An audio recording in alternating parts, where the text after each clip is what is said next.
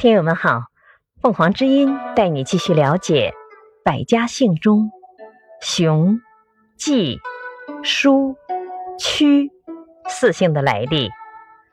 熊，传说皇帝曾在熊建都，所以皇帝的后代中有人以都城为姓。季，出自姜姓，西周时，炎帝一孙被封于季。建立晋国，因属侯爵，所以被称作季侯。晋国被齐国所灭，季侯子孙便以国名为姓。季姓另有一支由舒姓改成。叔，周朝封高尧的后代于叔，建立叔国，曾被徐国所灭，后又复国，不久。又亡于楚国，其国君族人以舒为姓。屈是夏代屈傲的后代。